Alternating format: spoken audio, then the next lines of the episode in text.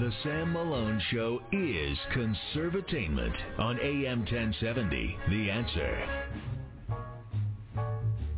The snow is snowing and the wind is blowing. it is blowing, Oh. but I Can can weather the storm.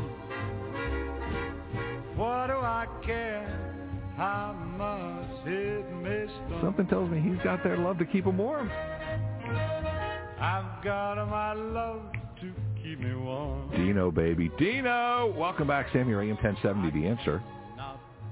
Our world-famous wedding marriage talk is what it started. A long time ago it started where we we just talk about marriage. Yeah, a little this, a little that. Then it blew into a full segment with my friend Robert Cossack, who wrote the book Honor the Vow. Now it's just a machine that won't stop. Just taking the time, the moment to talk about the sanctity and the glory and the holiness of marriage, man plus woman, coming together before God, before community, before their family, and taking a vow which the a vow of steel, of platinum, titanium, of which they'll never ever be uh, broken. We hope. We hope and pray. Uh, Robert Cossack wrote the book Honor the Vow. He's a marriage uh, he's a marriage coach. He's a church deacon, a good friend of our show. What's up, Mr. C? Happy Friday and happy anniversary to you a couple of days late. I know, but we still haven't celebrated because we've been Ah, busy. That's okay. That's all right. That just makes uh, you know when the anticipation builds up, it just makes it more fun, right? I hope so. I've been working. I, you know, she w- uh, works very hard and had long hours with the Nutcracker Market, and I've been running the company, so we haven't had a chance. We see. I mean, we spent we'll spend like an hour or two in the evening. Yeah. But, but we said that's it. Tomorrow we're celebrating. Anyway. How Ma- cool. uh, but I love her. She's fantastic. Marriage tip number 161, folks, is available on our Facebook page, Sam Malone Show. It says, which Mr. Cossack, I can't believe we, we hit 161 episodes of this show. Oh, I, I'm telling you, and I, I keep thinking I'm going to run out of tips, and then each week something else pops up with somebody. And I go, hey, that would be a great tip. You're right, so, you're right.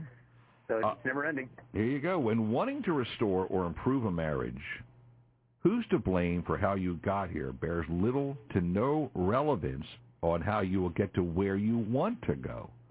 Bad behaviors are damaging, but behaviors can and must change to move forward. So rules for moving forward. One is use past behaviors as future warning signs, not a life sentence. Two, fear and emotions are real. They'll slow your progress, but they shouldn't stop you. And trust is earned, not demanded. And the same is true about respect. Take it away.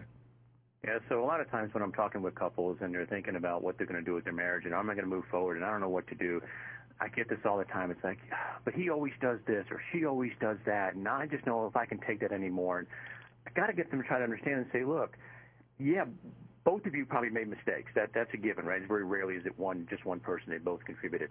But I got to get them to understand that bad behaviors are something from the past. It's not necessarily something for the future. And if you guys are going to be moving forward, I don't care about what got you to where you are so much, other than to use them as warning signs.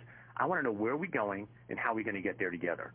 And that, if you can get them to do that, that one step, that's going to get them way down the road because then they'll start bringing things up. And especially with that first one, a lot of times they'll, they'll do something bad.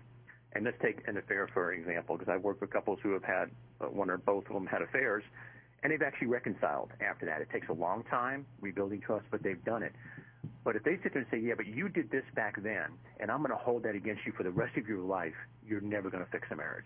You've got to get past those past behaviors and say, "Fine, you were a jerk back then. You did some really stupid things that hurt this marriage." But let's change that and move forward, and let's avoid those going forward. And that's a big step. That first one. I'll say. I mean, it, it- it's it's tough, especially. I mean, I can't imagine a relationship where both committed adultery and they got back together and worked it out. They did, and that's such a tough one, and Wow. that's, that's so prevalent right now. And there, there's an organization over in San Antonio that does these weekend blitz things, which is fantastic, and they do such a great job of turning those marriages around that have dealing with the, with the uh, adultery. But here's the sad part: they're booked every single weekend for like the next three months Wow. of these groups of like eight or ten couples get together for the weekend. That's a boatload of affairs. That's like good news and bad news. Good news is there's people to help. Bad news is holy cow, they're booked. Oh, I know. How many people- Unbelievable. But here's the big issue that people don't understand is is when you get into that second one down there, fear and emotions. People say, "Look, but I'm just so scared. I don't I don't want to get hurt again. I can't do this again. I'm so afraid this isn't going to work." That's fine, and those are real. You need to accept those. But man, if you let that say, "But I'm not going to try because of those," that's such a sad thing because when you get to the other side, when you drudge through all this stuff and you've worked it out and you've gotten rid of all this garbage in your relationship and fixed everything, when you get to the other side, you are so much stronger, so Yeah. much better of a marriage, but you've got to be willing to work through it. If you let your fears kill your progress, it's just sad. It's just sad because what you're looking for is usually right there in front of you if you can fix a few things. Our world famous marriage talk segment every Friday around 8:30ish Central Time here on AM 1070. The answer. Go to our Facebook page. It's all written right there. Marriage tip number 161. The hot and heavy tip. Denise and I were just joking about Heard. because I was like, I thought our date was this when I took you to Denny's for like a late breakfast, early lunch. She's like, no, you know, because I had to put a suit on for this banquet we went to to honor Uh, the basketball team at Temple University. But sometimes a trip down memory lane is all you need to rekindle the fire and romance in your marriage. Relive your first date, go back to the spot where you first kissed, where he asked you to marry him, or the hotel you had the romantic weekend with your spouse, of course. Those were good times as reason enough to relive. That's and that's really good advice. Thank you. And and it's advice I should take too, because when you were talking to Denise, I was sitting there thinking about that, and I can I can remember my wife and I's first date. You know, we went and shot pool, which is something we did in the college town. Uh, probably got pizza or chicken wings, and and started to build that relationship of getting to know each other and talking and enjoying each other's company. So that was really good. First kiss, can't for the life of me remember that one. Really? I remember. So I got to go home and ask her that one. And uh, you know, so and then asking her to marry her it was kind of funny. We uh, had had dated for a while, and we knew we were going to get married, and we were moving back over here to Houston. And it dawned on me after we bought the wedding ring, had the wedding uh, date, plan, venue, and all that kind of stuff. It dawned on me. I never even asked her if she wanted to marry me officially. we were at her apartment one night, and I had gotten the ring uh, for her earlier than we had anticipated, and I got down on one knee in front of the fireplace, and I asked her, I said, so now that we got everything planned and we're definitely getting married, will you marry me? Dude, that is that is so cart before the horse. so backwards. Hey, but at least we didn't have a kid first, right? So Right. All I did was all I did was forget to ask her formally if you marry me. But it, we were so comfortable together. We had so much fun together. We were such good friends. It was a given. We're getting married because it makes perfect sense. I just forgot to officially do it. ask her. So anyway, so I asked her to marry me in a kind of a weird way. But uh, so I'm going to have to probably make some new memories. Right.